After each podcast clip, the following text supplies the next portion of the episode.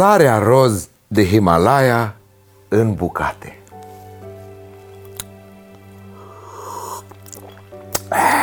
Cucă băiatul.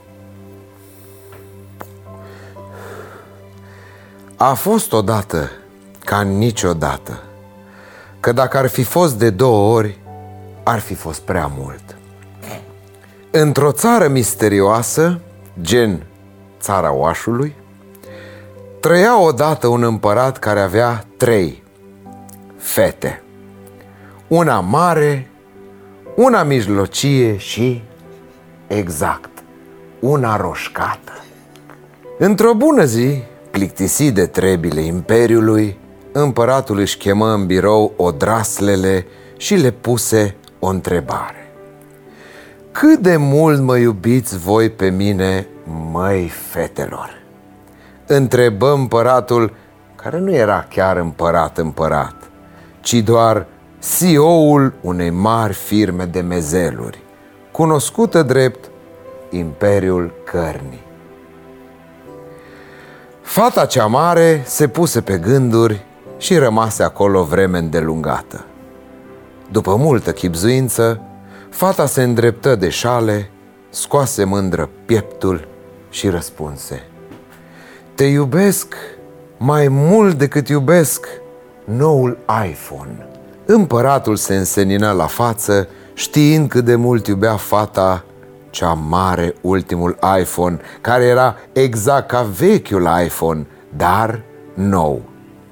Asta înseamnă că și pe el îl iubește irațional de mult, chiar dacă el nu face nimic să devină mai bun sau face chestii pe care Samsung le făcea în urmă cu 5 ani.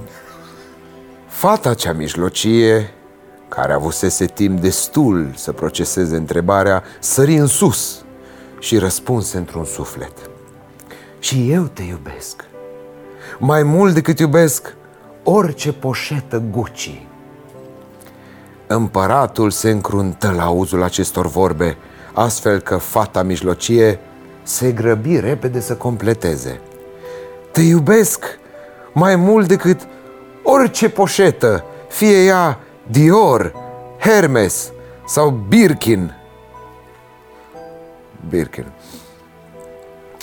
Auzind acestea, împăratul se înmuie ca o macaroană pe care ai fiert-o prea mult.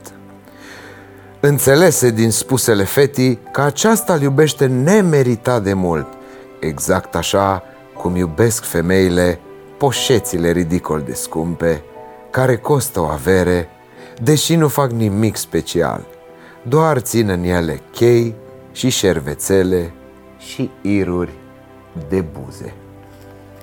Când veni rândul mezinei, aceasta își ridică galeș ochii și îi spuse tătânelui său.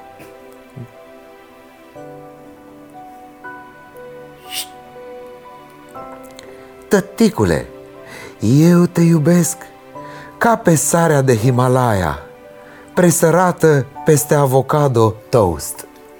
La acest afront adus sensibilităților sale de carnivor și producător de mezeluri, împăratul se mâhni teribil și, într-un acces de furie alimentată de faptul că nu citise nici măcar o carte de parenting, o alungă pe micuța roșcată din împărăție. Ajunsă pe străzi, fata porni să-și caute un roast, uh, pardon, un rost.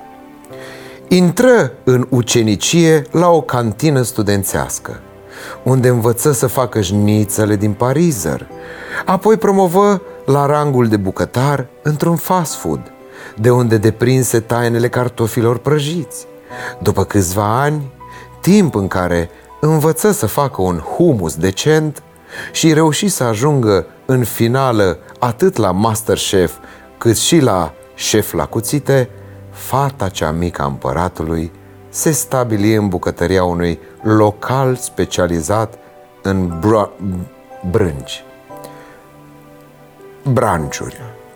Într-o bună zi, una aproape la fel de bună ca cea în care împăratul le aduna pe fete ca să-și asigure doza zilnică de validare prin întrebări stupide, împăratul intră în localul cu branciuri. Văzând asta, fata se hotărâ să-i servească, pe lângă mâncare, și o lecție. Îi găti toate preparatele doar cu zahăr. Îi puse zahăr în guacamole. Îi puse zahăr în huevos rancheros. Huevos rancheros. Îi puse zahăr chiar și lângă șotul de tequila, pentru care era oricum mult prea devreme. Când împăratul făcu scandal și ceru să vorbească cu patronul, misoginismul său profund, făcându-l să presupună automat că proprietarul afacerii e un bărbat, fu nespus de uimit să o vadă pe fata lui cea mică, aducându-i o porție de avo toast cu sare roz Himalaya. Gust acum, spuse ea. Împăratul gustă și în secunda următoare izbit de aromele pe care sarea le scosese la iveală în avocado, vărsă o lacrimă din ochiul stâng. Înțelese în sfârșit cât de mult îl iubea fata lui. Împăratul mâncă pe îndestulate, cu extra sare, și la sfârșit lăsă un bacșiș generos, de aproape 10%. O invită pe fată să se întoarcă la palat, dar aceasta îl refuză, pe motiv că ar fi fost super fucking ciudat să se mute înapoi cu părinții la vârsta aia.